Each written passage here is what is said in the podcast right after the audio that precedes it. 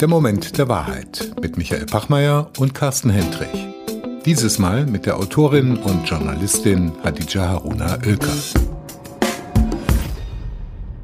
Willkommen zu einer neuen Folge unseres Podcasts Der Moment der Wahrheit. Heute mit Hadija Haruna Oelker. Liebe Hadija, du bist eine Journalistin aus Berufung und Leidenschaft, hast Politikwissenschaften studiert und bespielst als Moderatorin und Autorin die verschiedensten Bühnen der Öffentlichkeit. Du bist eine Geschichtenerzählerin und verbindest dabei persönliche Ereignisse mit gesellschaftspolitischen Denkanstößen zu den Themen Rassismus, Intersektionalität und Diskriminierung. Zu diesen Themen mischst du dich ein, erklärst, vermittelst, schaffst als Expertin Klarheit hinsichtlich der Machtstrukturen und der Prägungen, der individuellen Prägungen, die unser Denken und Handeln im Miteinander bestimmen. In diesem Sinne bist du auch eine Aktivistin, die die Lebenswirklichkeit benachteiligter Menschen in unser Bewusstsein rückt. Und gleichzeitig ist die Auseinandersetzung mit all diesen Themen ein Teil deiner Selbstfindung. Du forderst deine Leserinnen und Zuhörerinnen auf zum differenzierten Beobachten, zum Wahrnehmen unterschiedlicher Perspektiven, zum einander Zuhören und Verstehen des anderen. Dir geht es um die gegenseitige Anerkennung und Achtung, um die Differenzen der Menschen in unserer Gesellschaft.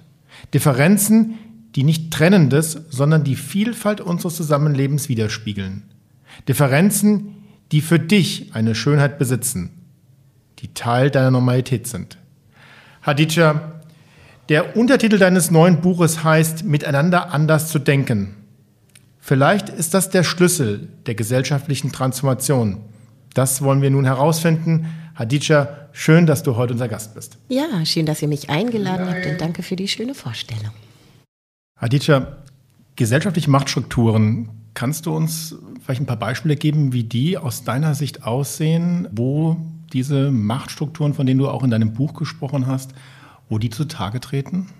Ja, hu, das ist natürlich eine große Frage, weil wir müssen jetzt erstmal darüber sprechen, was Macht bedeutet. Mhm. Macht ist ja auch ein großes Wort. Also die meisten, glaube ich, sind auch ein bisschen erschlagen, wenn sie das Wort hören, weil sie denken, was hat das denn eigentlich mit mir zu tun? Ich habe doch keine Macht. Und äh, genau da liegt, glaube ich, der Punkt, weil dann ist der nächste Schritt zu sagen, was sind Privilegien? Also mhm. was sind die Dinge, die ich bin? Welche, wie bin ich gesellschaftlich positioniert? Jetzt kommen wir auf die Selbstbeschreibung. Also zum Beispiel, ich bin eine schwarze Frau.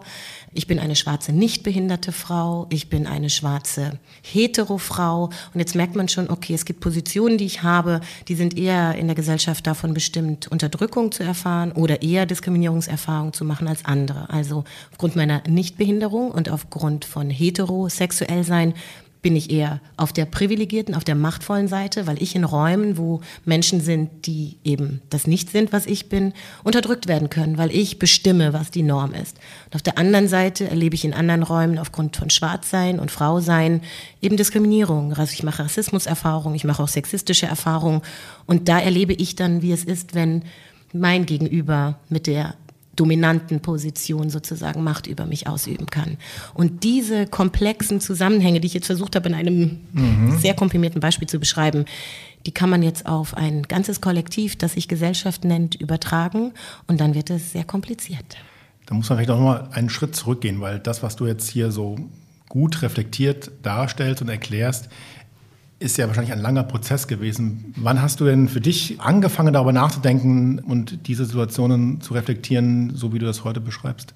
Ich beschreibe es im Buch als Initialmomente. Mhm. Ähm, also Initialmomente sind für mich die, und die kann übrigens jeder Mensch haben, ich lade ein, Initialmomente zu haben, zu suchen, zu erkennen, an denen sozusagen so ein Aha-Effekt im Kopf einsetzt. Das ist und das, was wir vielleicht als den Moment der Wahrheit Genau, bezeichnen? deswegen habe ich es extra auch. Genau, das war so für mich so die Brücke zu eurem Podcast. Mhm. Wo gibt's den Turn im Kopf? Oder, und ich würde behaupten, mein erster war mit 16. Da habe ich das Buch Farbe bekennen in die Hand gedrückt bekommen bei einem Praktikum. Ich beschreibe die Szene auch im Buch.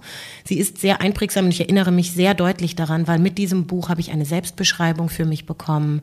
Ich habe zum ersten Mal gelesen darüber, was es bedeutet, schwarz zu sein als politische Kategorie, dass es dabei nicht äh, primär um Hautfarben geht oder eigentlich gar nicht, sondern dass es ein politisches Verständnis von Gesellschaft gibt. Ich habe diskriminierende Wörter für mich selbst abgelegt, weil ich keine besseren vorher bekommen hatte. Und da fing mein Weg an, den ich bis heute gehe, also schon ziemlich lang. Gab es da irgendjemanden, der dich da besonders mh, hm, unterstützt hat bei diesem Weg? Auf dem Weg gab es verschiedene Begleitungen. Ein wenig später, also es gab dann so einen Stopp auch in dieser, ich sag mal, Identitätsentwicklung, weil im Leben ja noch andere Dinge passieren und auch das beschreibe ich ja. Man besteht ja auch nicht nur aus einem Merkmal. Also ich mhm. bin, habe mich nicht nur mit meinem Schwarzsein auseinandergesetzt, sondern habe auch studiert, habe ja, habe Beziehungen erleben müssen und so weiter. Also das Leben, das, das man so verarbeitet. Aber mit ungefähr 25 ähm, im Rahmen meines Studiums bin ich Eleonore Wiedenroth-Kulibali begegnet.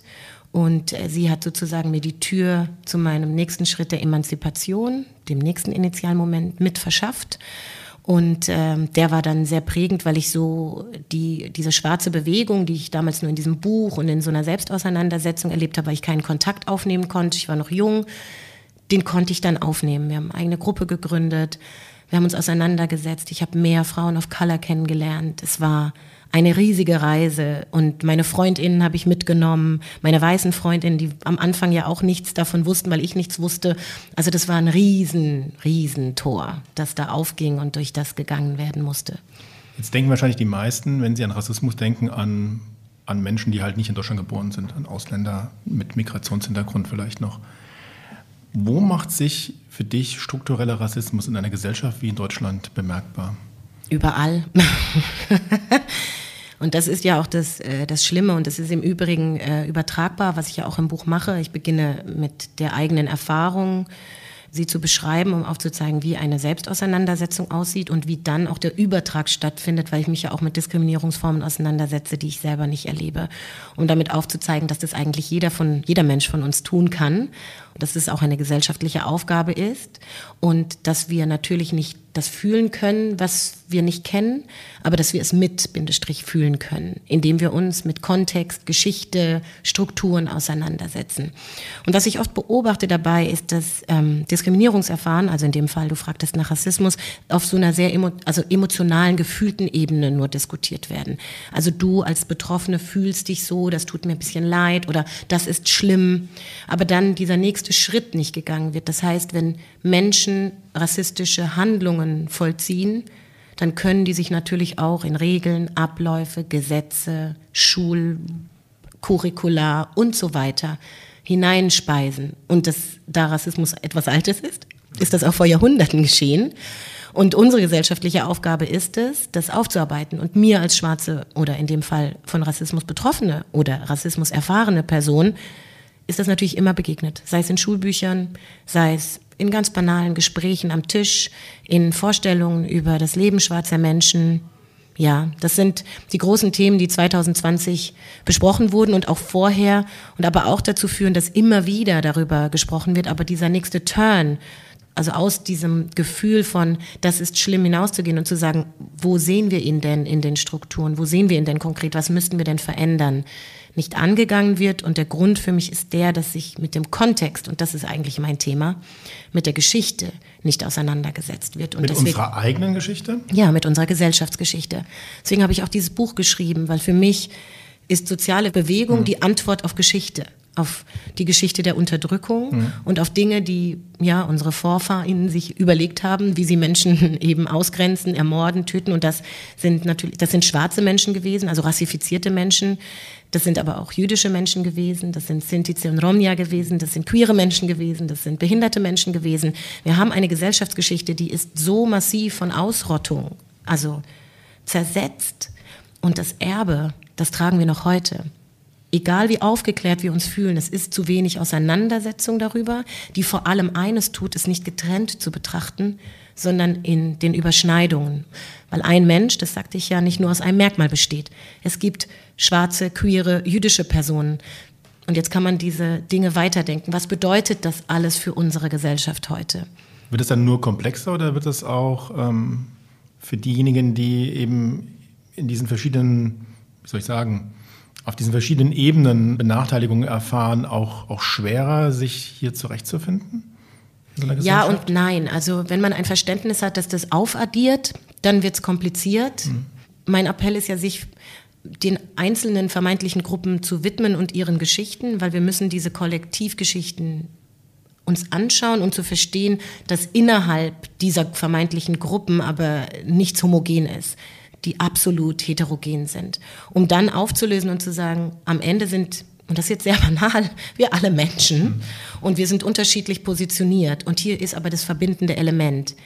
Aber der erste Schritt muss gegangen werden. Also über meine Person, wie bin ich positioniert, das, was ich vorhin am Anfang gemacht habe, zu gucken, verstehe ich jetzt das Kollektiv, was brauche ich an Bausteinen, um zu verstehen, wie die einzelnen Gruppen gesellschaftsgeschichtlich sozusagen behandelt wurden, um diese Konstruktion, weil es ist alles Konstruktion, aufzulösen, um einfach sich zu begegnen. Meine Begegnung mit Menschen im Raum, ich begegne Menschen erst einmal. Ich kenne dich nicht, ich sehe nicht, was wahrnehmbar ist, was unsichtbar ist, ich weiß nicht, wer du bist. Und ich habe aber ganz viel Konstruktion gelernt über Menschen. Und die zu hinterfragen, das ist ein langer Weg, aber er verändert in diesem Versuch, den ich gerade gemacht habe, zu beschreiben, intersektionales Denken, was keine Theorie ist, was aus dem Aktivismus kommt tatsächlich, aus der Bewegung verändert es Begegnungen. Und das schafft ein, wie der Untertitel des Buches ist, anderes Miteinander. So sehe ich das. Aditya, ich kann mir vorstellen, dass äh, ich, ich, lerne jetzt, äh, bin kein, bestimmt kein Experte, aber ich versuche Sachen immer zu verstehen. Aber so wie du das erläuterst, heißt das ja eigentlich aus meiner Sicht, dass man alle kulturellen Normen in irgendeiner Form erstmal hinterfragen muss. Und mir geht es oft so, diese Normen sind ja oft unbewusst. Ne? Also du hast so deine äh, Modelle im Kopf, also Rahmen, die auch durch deine Kindheit geprägt sind. Bei mir war das zum Beispiel auch ein bestimmtes Männerbild, ne? äh, durch das ich geprägt wurde. Und diese Dinge nimmt man unbewusst durch die Sozialisierung erstmal wahr. Das heißt, es geht doch auch erstmal um einen Prozess des Bewusstmachens, der Reflexion. Und wenn man das weiterdenkt, ist das eigentlich auf alle kulturellen Normen irgendwo übertragbar. Es geht ja nicht nur um, um Farbige an der Stelle, sondern auch um andere Ausgrenzungen, ne? Männlichkeitsbild oder äh, was, was, was immer einem einfällt. Also der Prozess der Reflexion über die eigenen kulturellen Normen, ist, ist es das eigentlich, was wir lernen müssten? Also ich, ich nicke bei allem, was du sagst, weil tatsächlich alles sozialisiert ist. Das ist das, was ich meine, wenn ich sage, alles ist Konstruktion. Alles, was wir gelernt haben. In dem Ansatz, dem ich folge, geht es immer um ein Lernen und vor allem aber auch um ein Verlernen. Also wir haben etwas gelernt, Prägung, Sozialisierung, zu Hause, wo auch immer, Schule, unser Umfeld und als erwachsene Person haben wir es massiv viel schwerer, uns diesen Dingen zu stellen, weil sie immer ans persönlich Eingemachte gehen. Das ist eine Erfahrung mit allen Differenzerfahrungen. Menschen über Diskriminierung zu sprechen, ist in unserer Gesellschaft kein Usus.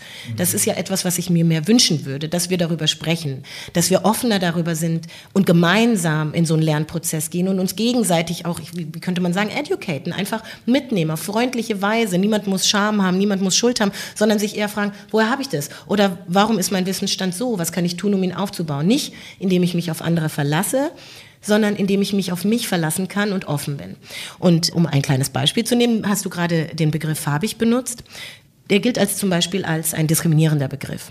Jetzt bräuchte es dazu Begriffsgeschichte. Warum? Das würde mich auch mal genau, interessieren. Genau, das ist ja das ein Thema. Für mich von, war das jetzt. Mhm, ja. kein, kein, ja, genau. Also erklär so, mir das mal. Jetzt kannst du, äh, also abgesehen davon, wenn du in mein Buch, äh, wenn du es aufschlägst, dann wird es da ein, ein Thema geben. Da geht es um ähm, Diskriminierung oder verschiedene oder Rassismus ist immer einhergegangen mit einer Sprache und mit Vorstellung, Konstruktion schon immer, was alle Menschen angeht.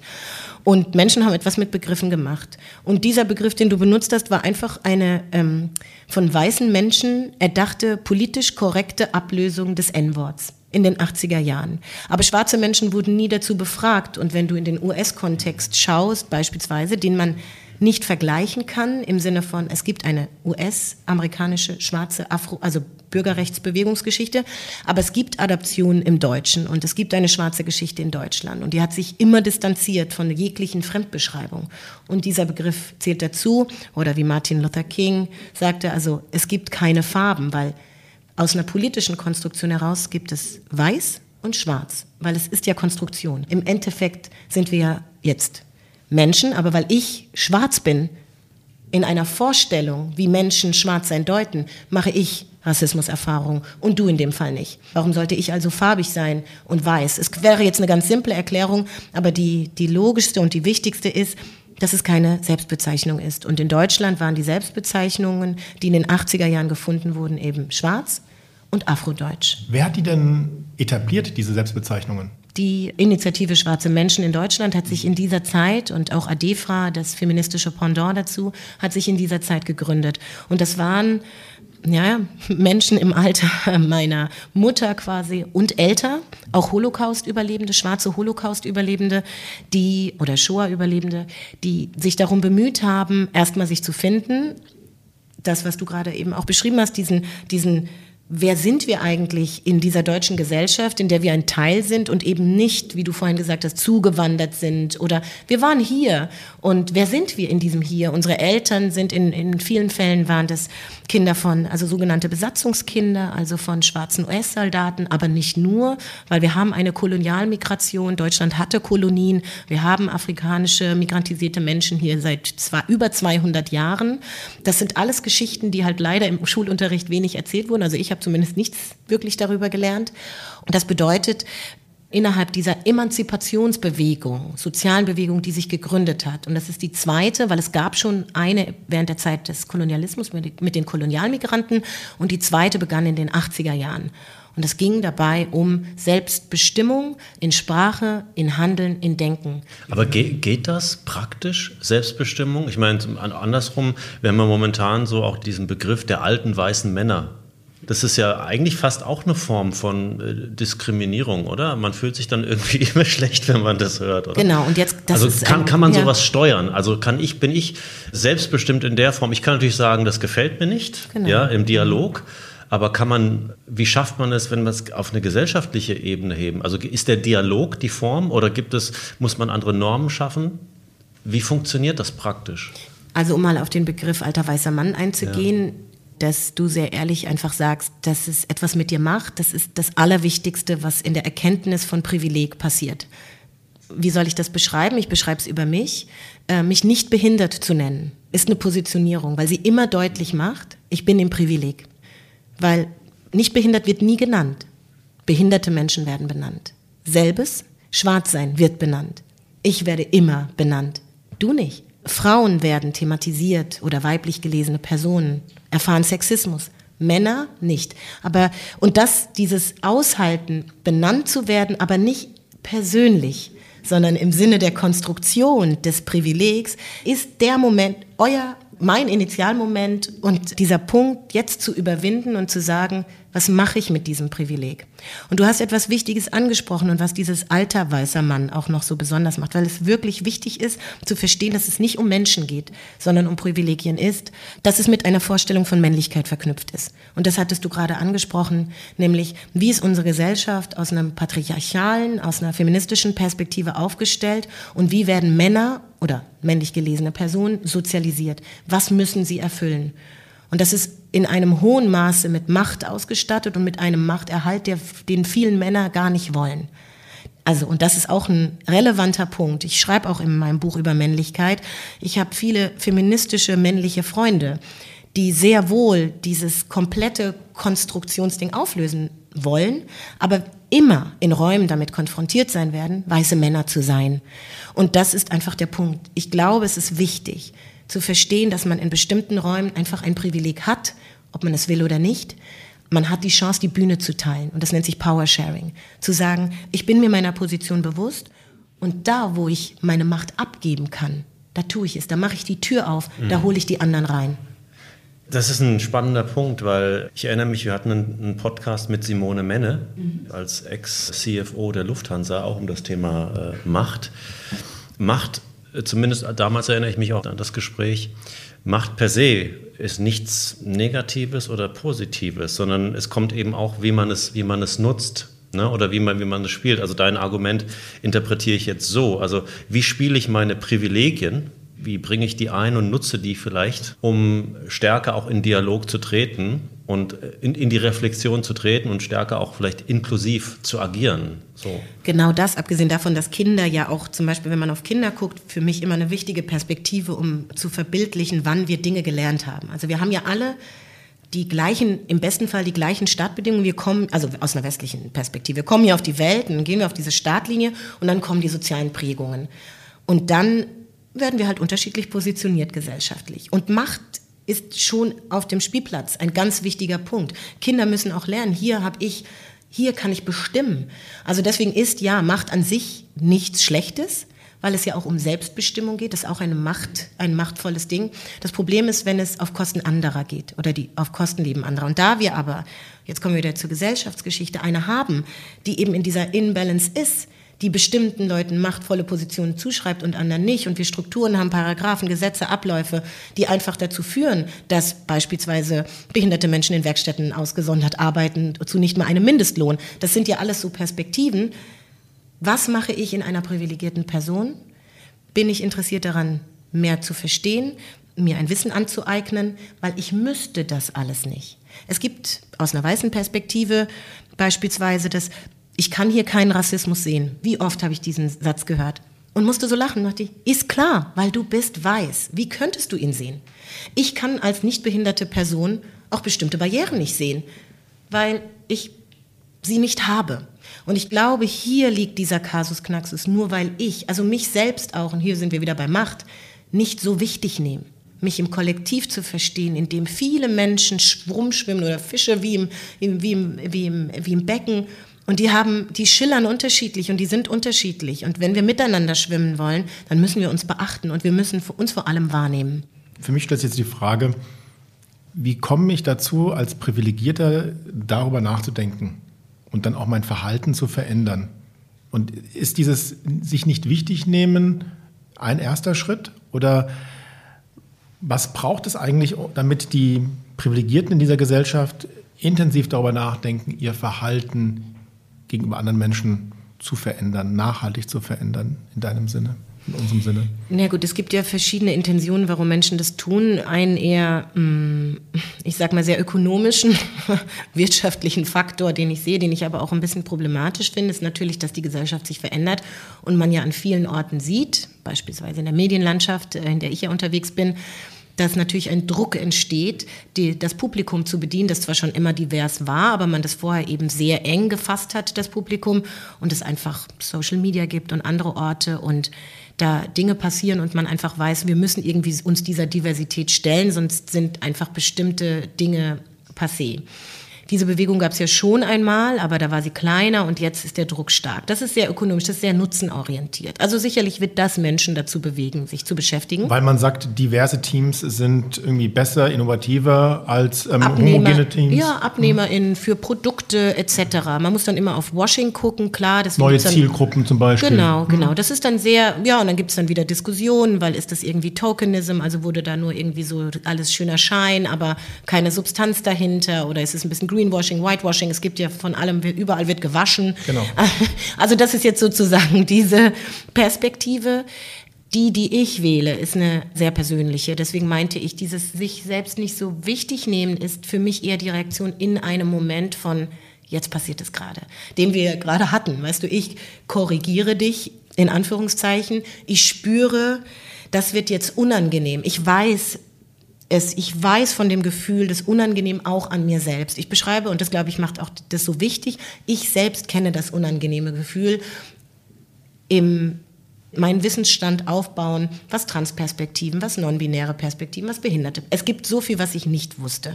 Und wo ich manchmal da saß und dachte, ups, ich bin doch eigentlich, ich habe es wirklich nicht so ich kenne dieses Gefühl und da meinte ich, sich selbst nicht so wichtig nehmen, weil jetzt geht es mal nicht um mich, sondern jetzt ist da ein Angebot. Nehme ich das Angebot, höre ich zu, gehe ich nach Hause, lese nach, spreche mit Freunden. Und das ist etwas, ein sehr persönlicher Weg und an den glaube ich hauptsächlich, um deine Frage zu beantworten. Ich glaube, man muss es wirklich wollen. Und ich versuche es über den positiven Zugang. Wie viele Menschen haben mir gesagt, ach, das ist so positiv, der Titel. Und das hat mir gezeigt, dass ganz viele Menschen denken, Differenz, das ist kompliziert, das ist anstrengend, das ist negativ, das will ich nicht. Diversität, boah, und das möchte ich gerne ändern. Aber du brauchst ja trotzdem immer jemanden, der dich korrigiert, also der dich darauf hinweist. Und wir haben ja, wir führen ja solche Diskussionen ja auch im Freundes- und im Familienkreis und ich merke dann schon, das geht noch beim ersten Wort gut, beim zweiten Wort gut. Dann fängst du an, das geschichtlich zu erklären, warum das Wort jetzt nicht in Ordnung ist. Und dann merkst du schon die Reaktion bei deinem Umfeld. Boah, das ist anstrengend. Äh, muss das denn sein? Haben wir auch früher auch nicht getan. Und dann, also wir fordern schon uns selber sehr viel ab, als Privilegierte darüber nachzudenken. Und kannst du verstehen, dass dann Leute irgendwann auch sagen, hey, lass mich damit in Ruhe, das nervt mich? Es ist für mich schwierig, bin ich ehrlich, weil ich glaube, je privilegierter man ist, desto größer ist die Abwehr, weil es mehr zu sehen gibt, was man nicht gesehen hat. Und das ist, glaube ich, das Thema. Und dann kann man sich ja auch, und das finde ich auch relevant, weil wenn du auf meine Party gehst, wie ich es auch im Buch beschreibe, dann sind da sehr diverse Menschen. Ich hatte vor kurzem eine Begegnung bei einer Lesung. Da kam eine Frau zu mir, sie war auch aus dem Wirtschaftsbereich, interessant, passt zu dem Podcast. Und sie sagte zu mir, ich bin in einem sehr engen Rahmen unterwegs. Meine KollegInnen sind, ich suche andere Menschen. Und ich fand das eine total, also es hat mich total bewegt, weil sie ist zu mir gekommen, sie meinte, ich bin jetzt hier, das war bei der Republika, ich bin jetzt hier, ich brauche anderen Input, ich möchte anderen Menschen begegnen. Und da habe ich wirklich darüber, lange darüber nachgedacht, auch später. Ich dachte, ja, das ist ja der Punkt.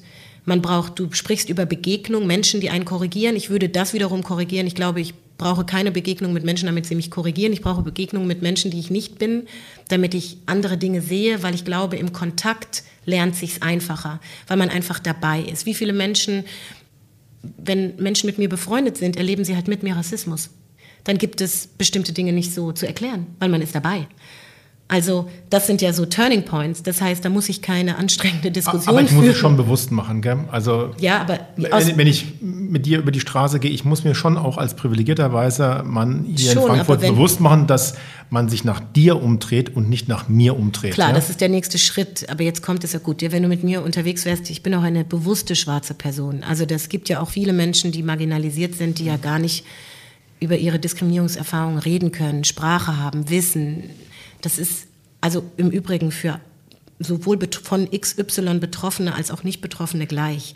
Es braucht für alle Wissen, weil es gibt ja kein Wissen in unserer Gesellschaft. Wir lernen es ja nicht. Es ist ja kein, es ist ja kein politischer Bildungsauftrag, den ich mir übrigens wünschen würde, schon ab Schulzeit. Ähm, politische, es ist Teil für mich von politischer Bildung, es ist ein Fachbereich, es ist total wichtig, wenn Gesellschaft funktionieren soll. By the way, das heißt, es ist für alle ein Prozess. Das heißt, du kannst auch mit einer schwarzen Person unterwegs sein und äh, Rassismus passiert und du bist eine weiße Person, du siehst ihn und die schwarze Person nimmt ihn nicht wahr. Happens. So, also, und dann passieren so Gespräche, ja, soll ich jetzt der schwarzen Person sagen, dass das rassistisch war? Und die Person sagt, na ja, ist nicht so schlimm.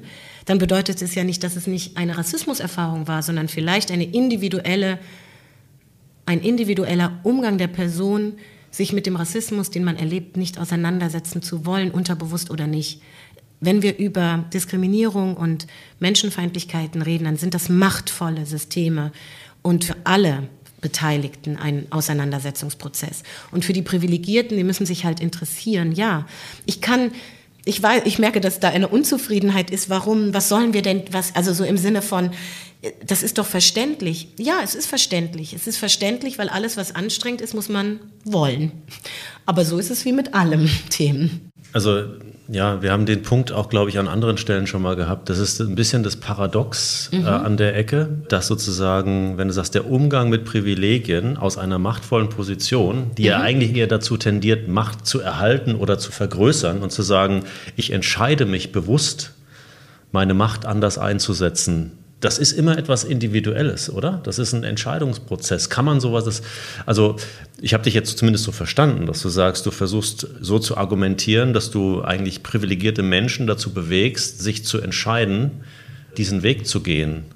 Das ist schwierig. Nein, so könnten, ja und nein, weil wenn wir ja davon ausgehen, ich gehe jetzt wieder über mich, ich glaube, es ist der einfachere Weg. Ich habe eine machtvolle Position in dem, wo ich heute bin. Ich bin Journalistin geworden, ich habe einen Bildungsaufstieg.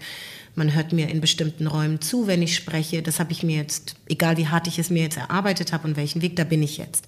Jetzt könnte ich sagen, oh ja, dann ist ja schön. Das ist jetzt so und niemand mehr mit mir jetzt, weil ich bleibe hier jetzt. Oder aber es gibt dann Räume und Möglichkeiten, in denen sage ich dann, ja, wir haben hier gerade keine Barrierefreiheit. Bestimmte Personen kommen nicht rein. Wir haben hier gerade nicht, oh, ähm, Sprache ist jetzt so ein Beispiel. Ja, mir ist es wichtig, m, hier genderneutral zu formulieren, weil ich weiß ja gar nicht, wer noch im Raum ist und ob sich Leute dann nicht eingeladen fühlen. Das sind alles so Dinge mitzudenken, Räume zu öffnen, das meint Power Sharing. Das ist aber jedem Menschen vorbehalten, weil wenn ich bin ja nicht nur ein Merkmal. Und natürlich, um es nochmal zu betonen, für die, die in vielen privilegierten Positionen sind. Das ist die Konstruktion des alten weißen Mannes im Sinne von viele Privilegien haben. Aber da könnte man ja auch reich noch dazu machen, wie gesagt, nicht behindert. Also das ist sehr erweiterbar. Aber ich, ich komme, glaube ich, nicht so auf den Punkt, weil der Punkt ist, der zu teilen. Und das ist eine Entscheidung. Und es bedeutet auch auszuhalten, abgeben zu müssen. Und das ist eine Übergangsphase. Aber das ist eine individuelle Entscheidung, oder? Zu teilen. Die sich in Strukturen übersetzen lässt, weil du kannst Mechanismen einbauen, Genau, das damit war, Macht wie, wie komme komm ich dahin, dass es, strukturi dass es eine strukturelle Das Ebene Organ erreicht? Ja, Organisationsentwicklung. Oder indem ich ähm, immer mehr Menschen bewege, sich zu entscheiden und daraus entsteht eine Bewegung, eine Initiative, die stärkeren Einfluss haben? Ja, oder? das ist die soziale Bewegung. Die gibt es ja schon lange. Das sind ja die, die Druck machen, sonst hätte sich ja gar nichts verändert. Aber aus einer ähm, unternehmerischen Sicht ist es Organisationsentwicklung. Und zwar, ich meine damit jetzt nicht interkulturelle Öffnung, so deine Kultur, meine Kultur, dann bleibt alles schön statisch nebeneinander, sondern das sind so Themen wie diversitätsbewusste Öffnungen. Das sind alle, alle Abläufe zu hinterfragen ob sie Bias beispielsweise haben, ob sie bestimmte gläserne Decken haben, ob bestimmte Dinge eingeflochten sind, die es bestimmten Menschen leichter machen. Gehen wir zum Beispiel über Sprache. Also mh, bei der Volo-Ausbildung im Hessischen Rundfunk, bei dem ich arbeite. wurde- Volontariat heißt das, glaub Ach so, ich, Volontariat, genau. Die RedakteurInnenausbildung äh, war es zum Beispiel, gab es bestimmte Mechanismen, die wurden immer so gemacht. Und man wunderte sich, warum bestimmte Menschen mit bestimmten Merkmalen sich nicht beworben haben. Sie fühlten sich A nicht angesprochen, die Zugänge waren nicht geebnet. Deswegen kamen sie nicht, sie waren nicht eingeladen. Und das waren kleine Tools von, wie wurde das Bewerbungsvideo gedreht, wie, wurde, wie wurden Lebensläufe anders abgefragt. Also es waren ganz viele kleine Tools, die wir verändert haben und es haben sich andere Menschen beworben. Und das meine ich mit, man kann in den Strukturen schauen, wo sind die machtvollen Positionen eingespeist wegen diesem Machterhalt auf individueller Ebene. Nehmen wir ein Unternehmen oder Führungskräfte, die ja, einen Shitstorm beispielsweise erlebt haben, weil sie bestimmte Dinge nicht beachtet haben und die dann eben in der Entscheidung sind, PR-mäßig etwas zu ändern und sich dann nicht dafür entscheiden, den, den Weg zu gehen, den alle eigentlich rufen, also einen absoluten Change, sondern zu sagen, wir machen jetzt eine tolle Kampagne, da holen wir, das sind alles solche Momente, die verändern eben nichts in der Struktur. Also, alles lässt sich übertragen.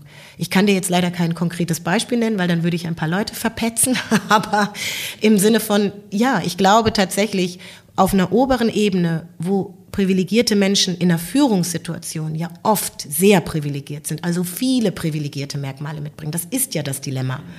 Ist der Machterhalt natürlich in einem Unternehmen oder einem Medienhaus, whatever, viel größer, als wenn wir über private Auseinandersetzungen reden.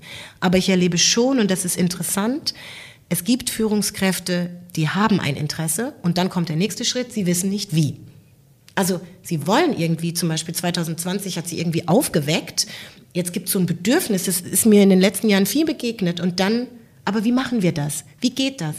Und ähm, dann Leute einzukaufen, die Ahnung haben von intersektionaler, also dem Ansatz, den ich jetzt beschrieben habe, Organisationsentwicklung. Das ist der nächste Schritt. Geld ausgeben, Ressourcen bereitstellen, Strategien entwickeln, einen Langfristplan. Zu sagen, ich vergleiche das immer gerne mit der Digitalisierung. So viele Unternehmen, Häuser haben diesen Zug verpasst und haben dann Strategien entwickelt, buttern Geld hinein. Wenn es um diversitätsbewusste Unternehmensstrategien geht, braucht es das auch. Aber da hast du den richtigen Punkt angesprochen. Wenn das Bewusstsein da ist, Ja. dass ich Mhm. etwas ändern muss, wenn ich meinen Moment der Wahrheit hatte als Mhm. Führungskraft, dann ist es auch unserer Erfahrung nach in der digitalen Transformation unheimlich einfach, dann zu helfen, Anleitungen zu geben, zu navigieren und so weiter. Die Frage ist ja, wie schaffe ich das Bewusstsein bei Menschen, die halt ja auch auf diesem Karriereaufstieg über Jahre sozialisiert, geprägt worden sind in diesen Organisationsstrukturen, die natürlich, wo ich auch eben ein Angestellter erstmal bin, das übernehme. Und wenn ich hinterfrage, natürlich auch sofort gesagt bekomme, nee, das machen wir so nicht, haben wir noch nie so gemacht. Und wir machen es auch nicht, weil das hat ja gar keinen ökonomischen Erfolg. Also ja, die Kausalität ist ja relativ einfach in, in solchen ökonomischen Strukturen, ja. Aber ist es nicht gerade das Argument, was sie auch gebracht hat, ist es nicht gerade ein ökonomisches Interesse, dass man sagt, wir steigern damit Produktivität? Und dann ist es ja eigentlich, wenn man damit trotzdem diesen, diesen Schritt geht, kann man eigentlich sagen, okay, dann ist es halt ein ökonomisches Interesse. Ne? Dann, mhm. Aber dann haben wir zumindest schon mal mhm. was geschafft. Ich meine, wir haben ähnliche Situationen, wenn wir über Innovation reden. Genau. Mhm. Führung über Vertrauen, multidisziplinäre Teams, ja, Kontrolle abgeben, äh, weniger bestrafen, Fehlerkultur. Das sind ja auch Dinge, genau die macht, machst du ja. doch nur, um die Produktivität zu erhöhen, um mehr, äh, ne, mehr Output zu generieren. Am Ende, sag mal, ist natürlich die Ambition von uns auch ein anderes Lebensumfeld zu schaffen, ne, was für die auch Menschen besser funktioniert, wo man sagt, ich habe da wieder Lust drauf, zur Arbeit zu gehen, ich fühle mich nicht geprügelt. Ne? Also insofern ist es doch fast, wenn man sagt, okay, wir haben einen ökonomischen Side-Effekt dabei, also fair enough, oder? Fair enough. Aus unternehmerischer, kapitalistischer Sicht ist es äh, auch so. Deswegen habe ich es ja vorhin auch gesagt. Also ich, man stellt sich auch immer Unternehmen vor. Klar, ich bin jetzt viel in diesem Medienhaus-Bubble-Ding unterwegs. Deswegen, ja, da ist es absolut ein ökonomischer Nutzen und der ist da. Und ehrlich gesagt versuche ich in meiner Argumentation, in allen Sachen, die ich mache, ihn auch zu spielen, weil das ist erstmal oft ein, ein Eingangsticket. Also zu sagen, naja, wenn wir uns selbst nicht abschaffen wollen, dann müssen halt äh, jetzt die Skills äh, rangeschafft werden. Und natürlich habe ich dann ein weiteres Interesse und dann identifiziert man schon die Menschen im Haus, die eben den Moment der Wahrheit hatten, in verschiedenen Bereichen sitzen. Und das sind die Prozesse, die ich auch gerade mit bearbeite und da auch in einem Lernfeld bin, weil ich mache keine Organisationsentwicklung, aber arbeite mit Menschen, die aus dem Feld kommen und Organisationsentwicklung machen. Und dann fügt sich das schön zusammen. Journalistisches Arbeiten, die Veränderung eines großen Medienhauses, wie kann das gehen? das ist jetzt wirklich noch für mich auch ein Lernfeld. Deswegen ist so eine absolute Antwort zu geben, ist sowieso immer komisch für mich, weil ich glaube, es gibt keine. Aber ich glaube, dass es beides braucht. Es braucht äh, einen persönlichen Willen. Es braucht Leute, die den Druck erzeugen. Es braucht sicherlich bei einem Unternehmen ökonomischen Nutzen. Aber es braucht vor allem ein Verständnis dafür erst einmal. Und ich glaube, wir sind als Gesellschaft, und das ist der Unterschied zur Digitalisierung, die ja schon auch einen Druck bringt, weil das ist jetzt halt so, haben jetzt auch alle irgendwie verstanden, dass wir nicht mehr zurückgehen, sondern eher nach vorne. Bei diesem Thema Differenz, Diversität, wie auch immer man es nennt, gibt es einfach diese menschliche, persönliche, emotionale Komponente. Aber nimmst du das wahr, dass ähm, die Gesellschaft so stärker heterogenisiert oder ist es nicht umgekehrt? So, ich habe auch gelesen, eine Studie, dass seit vielen Jahren zum Beispiel nur noch in den gleichen sozialen Milieus geheiratet wird. Und dass dadurch auch es viel weniger Austausch zwischen den verschiedenen sozialen Milieus gibt seit 20, 25 Jahren im Vergleich zu 50er, 60er Jahre. Also ist es nicht so, dass wir doch in unserer diversifizierten Gesellschaft doch viel stärker ja, siloisieren, homogenisieren, weil das natürlich auch Schutz bringt vor, ja, auch vielleicht Orientierung gibt, ähm, auch vielleicht Schutz bringt vor all den unsicheren Umweltfaktoren, die um uns herum gerade so existieren. Jetzt sprichst du eine ganz bestimmte, aber sehr überschneidendes Merkmal an, nämlich Klasse. Mhm. Und wie gesagt, auch das ist eines von vielen Merkmalen, weil innerhalb dieser Klassen und sozialen Milieus sind die Menschen unterschiedlich. Aber ja, da gehe ich mit dir. Das ist, ich, ich glaube, dass das Thema Klasse und das Thema Behinderung aufgrund der Größe der marginalisierten Gruppe uns zukünftig stark noch begleiten wird. Behinderte Menschen haben nicht so eine starke Lobby, noch nicht. Mal schauen, es passiert viel, aber wir haben, und das ist irgendwie schon wichtig, mal zu beobachten, äh, wo der Druck überall herkommt. Also inwiefern sich durch die Digitalisierung die verschiedenen Milieus ihre Räume verschaffen und dort ziemlich viel Macht haben. Wir haben das jetzt in der Zeiten der Pandemie erlebt. Wir sehen es an verschiedenen Debatten dass, und an verschiedenen Protesten, die nicht alle positiv sind. Wir sehen es auch am Aufstieg von rechts. Und es ist auch, und in der Verbindung zu verschiedenen Milieus, das sind schon so Dinge, die beobachte ich auch, aber das ist ja alles Teil von dem Nicht-Auseinandersetzen mit unseren Unterschieden. Deswegen ist ja für mich der Druck so groß und ich glaube daran, weil wir in so einer Transformation stecken gesellschaftlich, ist der einzige Weg besser, also aus einer machtvollen Position jetzt als Journalistin gesprochen, in der ich das beobachte, das auseinanderzunehmen und nicht so zu tun, als ob hier nur Pro und Contra und ein bisschen hier und da und so eine Distanz zu schaffen, sondern ähm, das besprechbar zu machen, wahrnehmbar zu machen, deutlich zu machen, immer wieder hineinzugehen, nicht müde zu werden. Das ist eher das Gefühl. Und ich, ich habe oft das Gefühl, es gibt so Ermüdungserscheinungen von, also in, jetzt in meiner Blase. Und ich denke, es gibt keinen Grund, müde zu werden. Es geht eigentlich jetzt erst richtig los. Da muss ich nochmal nachfragen, was machen denn solche Solidaritätsbekundungen nach Halle, nach Hanau mit dir, wenn du immer wieder siehst, wenn so ein ganz schlimmes Ereignis passiert ist, dann gibt es für mich wahrnehmbar einen riesen Aufschrei. Es gibt äh, eine politische, also das, das, Thema kommt auf die politische Agenda ganz nach oben. Es gibt wahnsinnig viele Solidaritätsbekundungen und dann ebbt das wieder so ab, bis dann der nächste Überfall kommt und dann wiederholt sich das für mich wahrgenommen immer wieder. Ja, es gibt dann Proteste, es gibt dann Kundgebungen, es gibt ähm, Lichterketten und so weiter. Was macht das mit dir, wenn du immer wieder diese wiederkehrenden ähm, Abläufe siehst? Und hast du das Gefühl, dass sich dazwischen dann was verändert tatsächlich? Also ich sehe das ein bisschen anders. Für mich ist diese Wahrnehmung von rassistisch, antisemitisch motivierten Taten noch, hat noch schon noch nicht so lange diese Aufmerksamkeit, wie sie jetzt bekommt. Also erinnert sei an NSU oder in, in, dem Fall von Uri Jallo geht es um rassistisch motivierte Polizeigewalt, aber das sind alles so Themen, die sind sehr unter den Teppich gekehrt worden. Über Rassismus reden gab es einfach in dieser Form noch nicht. Und dass Hanau oder Halle so an, an Öffentlichkeit bekommen haben, lag an den Betroffenen selbst, an den Gruppen, die sich organisiert haben, die publikumswirksam, PR-strategisch und selbstbestärkungsmäßig für die Betroffenen selbst sich darum gekümmert haben, dass nicht wieder passiert, was bei den Fällen vorher passiert. Das ist ein großer Unterschied und man sieht es jetzt an dem Versuch, den Anschlag am Olympia-Einkaufszentrum in München 2016, der ebenfalls rassistisch motiviert war, der überhaupt nicht ins kollektive Gedächtnis eingegangen ist, ebenso einzuspeisen in die Geschichte Deutschlands. Und ich glaube, hier liegt der Punkt. Es, gab, es gibt für viele Menschen überhaupt keine Verbindung, keine Linie, keine Entwicklung. Ich versuche das auch im Buch zu beschreiben und deutlich zu machen, dass es da auch eine Geschichte gibt, um zu erkennen, warum es heute so wichtig ist, als Demokratie wehrhaft zu sein und was das bedeutet eben, jetzt gehen wir auf Führungskräfte, eben nicht zu sagen, ach ja, hier, das war wieder so ein bisschen, das war doch nur ein Wort oder das, weil die Dinge beginnen mit Sprache, mit, mit Kleinigkeiten, mit diesem vermeintlich Alltäglichen. Aber in den, und das sehen wir ja, was die Pandemie gebracht hat, in den größeren Foren, man kann auf Telegram gehen, da verroht sich etwas und darüber wurde, wird schon so lange gesprochen, über die vermeintliche Verrohung der Gesellschaft, wir rücken nach rechts. Aber was bedeutet das?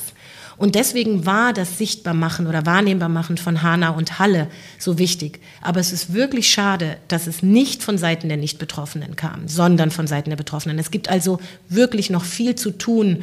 Und für mich ist zwar das, das, was du beschreibst, dieses Hochjazzen und dann Vergessen, das ist ja ein mediales Phänomen. Aber das über die Jahre überhaupt Gedenktage, dass es jährlich Programme gibt zu Hanau und Halle, dass Literaturhäuser wie in Frankfurt sich aufmachen, ein Programm zu starten, dass an vielen Orten Erinnerungskultur überhaupt neu gedacht wird, dass es aber um viel mehr geht, wenn wir über Erinnerungskultur reden. Das ist alles verdammt neu. Das ist alles, hat alles einen neue, neuen Geschmack. Und ich bin da tatsächlich eher positiv gestimmt, will ich einfach sagen, weil ich für andere vielleicht unangenehm. Ich glaube, der Druck wird steigen, weil es geht nach vorne. Das wird mehr werden. Das ist ein interessanter Punkt, weil ich glaube, das hat ja dann in den 90er Jahren äh, nach der Wiedervereinigung, nach den Anschlägen in, in Hoyerswerda, Mölln, Rostock ja nicht stattgefunden, dass sich die Betroffenen so politisch organisiert haben, aktiviert haben. Sie taten es. Sie taten es? Es gab nach allen Anschlägen gab es, gab schon immer, ich meine, die Initiative Schwarze Menschen in Deutschland gab es auch. Es gab ganz viele NGOs und Vereine, migrantisierte Milieus, die sich organisiert haben, die sich, aber die kamen ja nicht durch die Strukturen. Also ich gebe nur das Beispiel der, der ISD, der Initiative Schwarze Menschen in Deutschland. Die war nicht anerkannt als ein Verein, der eine Stimme ist, dem man zuhört. Der Zentralrat der Sinti Romnia beispielsweise oder vergleichbar dem Zentralrat der Juden. Das sind ja alles Initiativen, die sind ja vor vielen, vielen Jahrzehnten gegründet worden. Und wer hat sozusagen, wer wurde, wer wurde wahrgenommen oder wie wurde auch kategorisiert? Wie wurde auch gesagt, na ja, das reden wir jetzt wieder mal ein bisschen die Betroffenen. Also das, das ist jetzt Bewegungsgeschichte und Emanzipationsgeschichte. Es ist mir wirklich ein Anliegen zu sagen, dass es gab äh, den NSU-Komplex auflösen. Das war ein riesiges Konglomerat an Organisationen, zivilgesellschaftlichem Engagement, die ein Tribunal gegründet haben, um aufzudecken.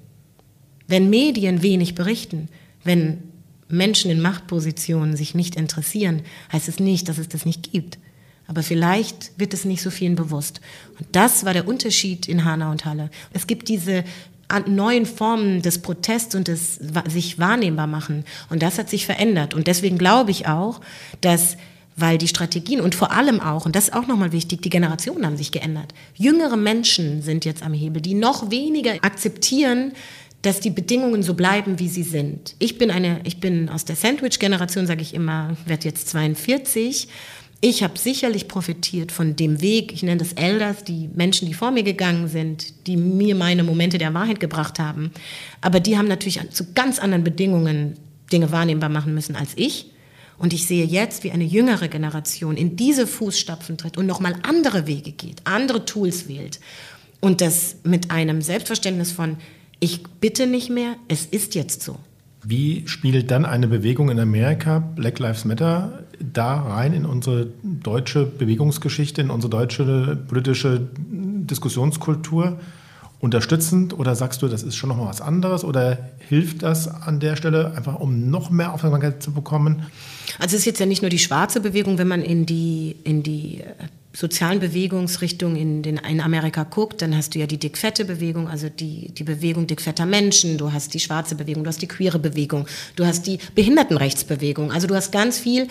Und jetzt mal, wir gucken jetzt sozusagen auf die schwarze Bewegung gab es schon immer Adaptionen aus dem US-amerikanischen Raum. Also alleine die Gründung der ISD oder ähm, als schwarze Frauen sich in äh, Deutschland zusammentaten und zusammen mit Audre Lorde sozusagen zum ersten Mal Geschichten erzählten über sich und ihre Leben und, und ein Selbstverständnis aufbauen, war die Verbindung zu den USA. Ich rezipiere total viele Menschen aus den USA, auch jüngerer Generation, weil natürlich, und das ist einfach relevant, in den USA schon, auch wenn es total unterschiedlich zu Deutschland ist.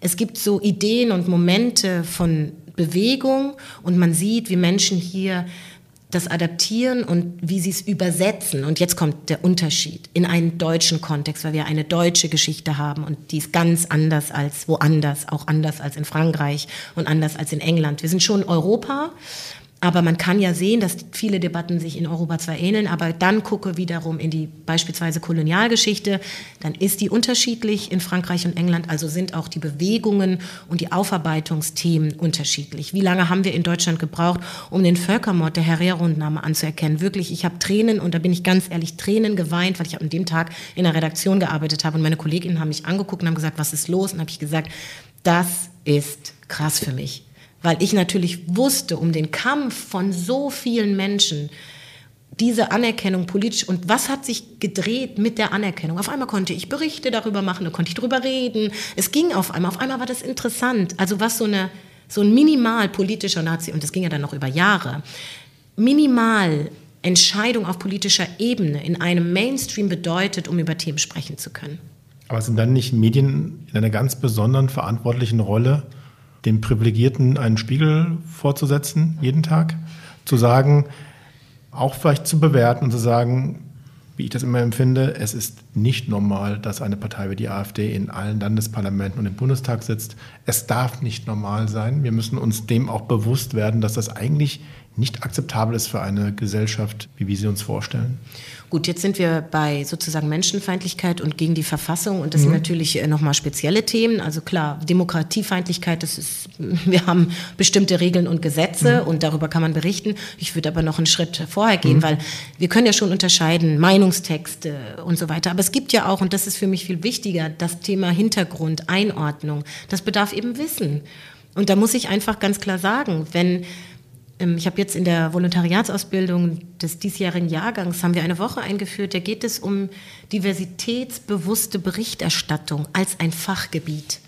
Das ist so ein bisschen wie das Thema ethischer Journalismus, verantwortungsbewusster Journalismus, responsible journalism. Mhm. Es gibt ja diese Bewegung, die sind ja jetzt, die haben wir jetzt nicht uns alle jetzt neu ausgedacht, aber das zählt alles in diesen Bereich.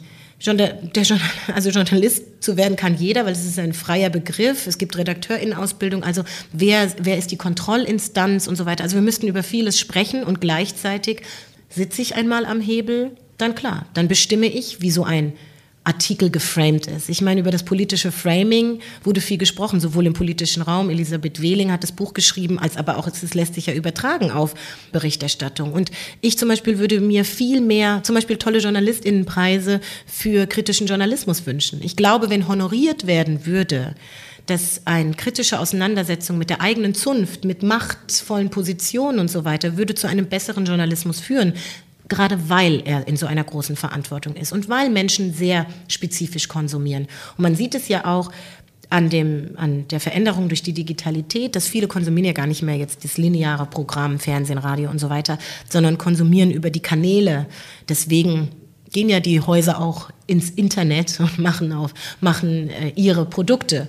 Und in denen liegt ja eine Möglichkeit. Warum sind diese Produkte, habe ich mich oft gefragt, so anders auf die Zielgruppe ausgerichtet als im Linearen? Als ob das Publikum im Linearen, das irgendwie als älter tituliert wird, nicht divers ist. Ich möchte auch Probleme. Also ich hör noch Radio. Also das ist jetzt nur mal so ein Gedanke. Das heißt, da fehlt es noch an ganz vielen Stellen, dieses Thema Diversität zu begreifen, weil oft, und da komme ich auch zum Abschluss des Monologs, Diversität oft sehr einheitlich, okay, da geht es um Migrationshintergrund oder es geht um Frauen. Manchmal geht es auch noch um behinderte Menschen. Aber das ist für mich ein wirklich von vorgestern Verständnis von Diversität. Also es gibt an vielen Orten noch was zu tun. Also die Verantwortung der, der Medien ist da, glaube ich, sehr klar geworden. Aber natürlich heißt es auch, es braucht Zeit.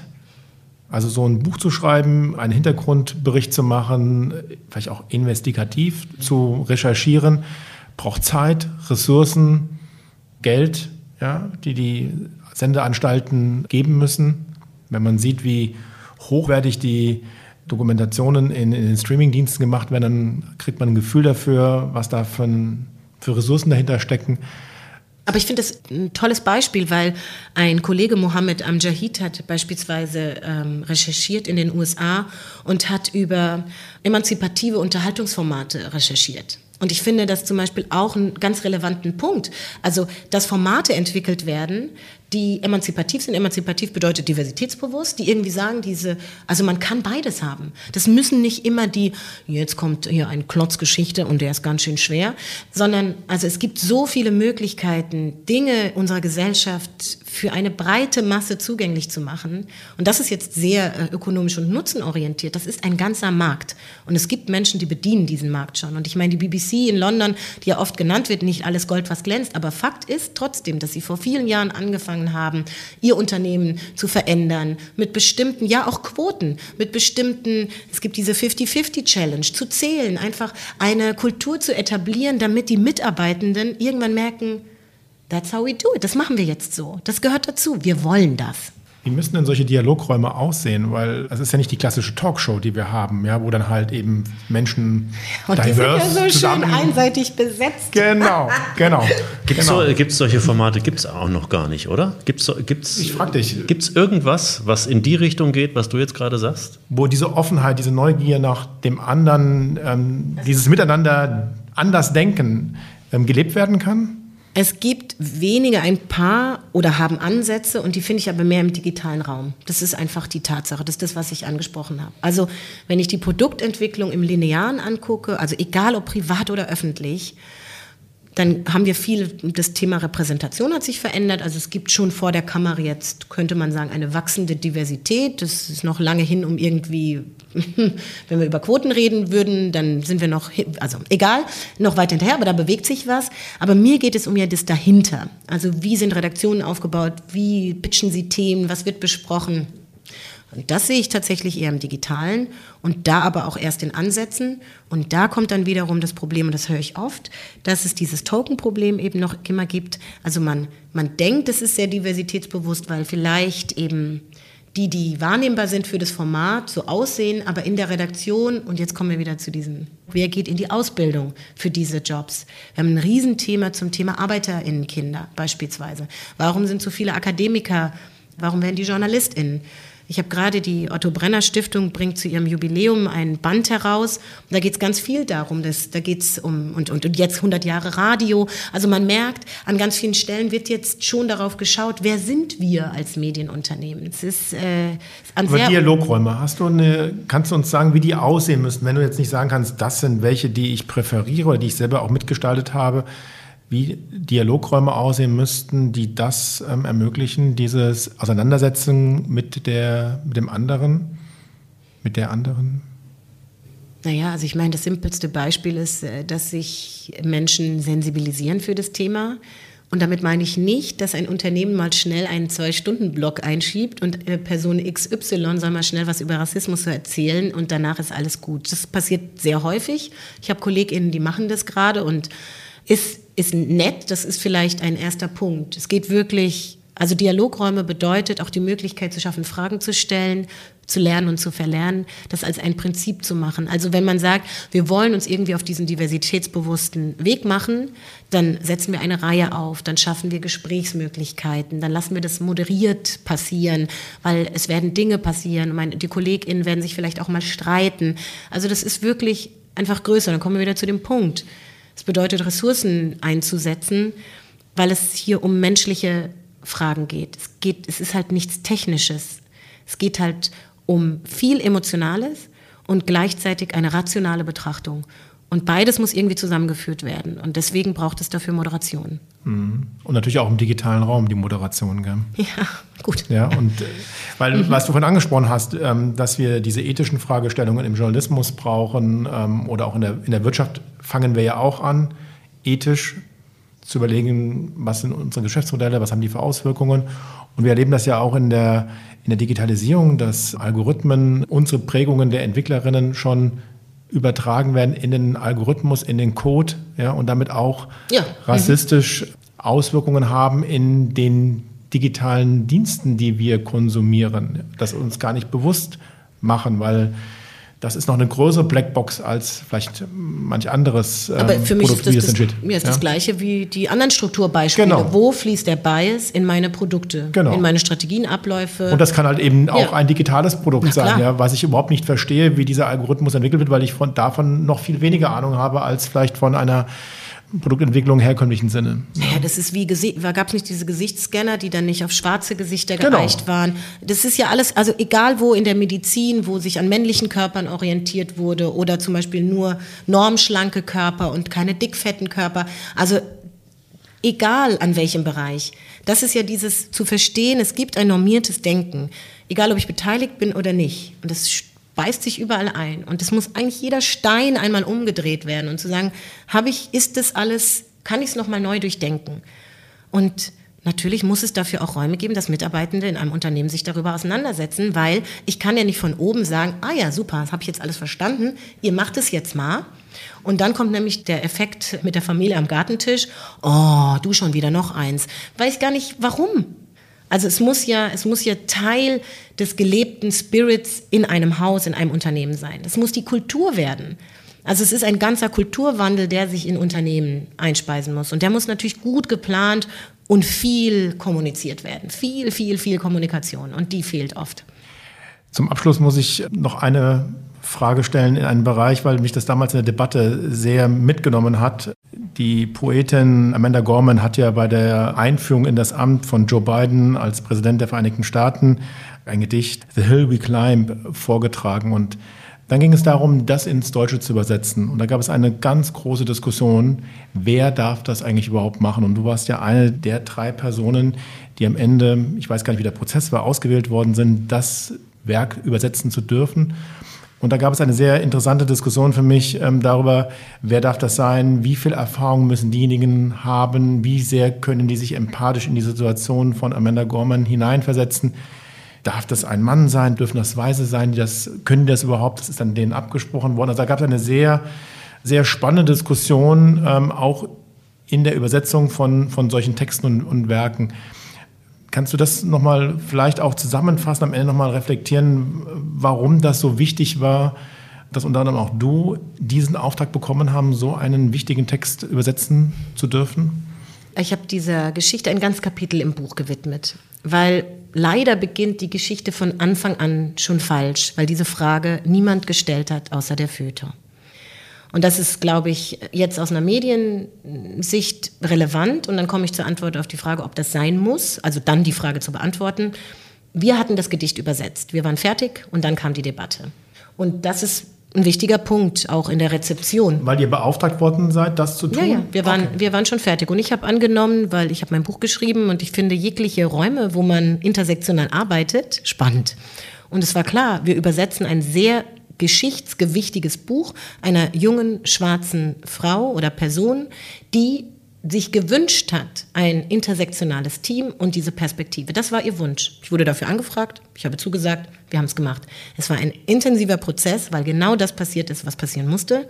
Drei verschiedene Perspektiven übersetzen einen Text. Wir hätten drei unterschiedliche Übersetzungen gemacht und wir haben eine gemeinschaftliche Übersetzung gemacht. Die kann gefallen oder nicht gefallen, aber das spielte ja dann gar keine Rolle mehr, denn als wir fertig waren, wir hatten abgegeben, wir hatten nur zwei Wochen, kam die Debatte aufgrund eines sehr berechtigten Artikels im Volkskracht, ich hoffe, ich habe es richtig ausgesprochen, von Janice Doyle, eine schwarze Journalistin, die aufgrund der Besetzung in Holland was eine weiße non-binäre Person war, die nicht dafür bekannt war, englische Texte zu übersetzen, was ja das Ding sein muss. Es braucht ja Skills im Übersetzen.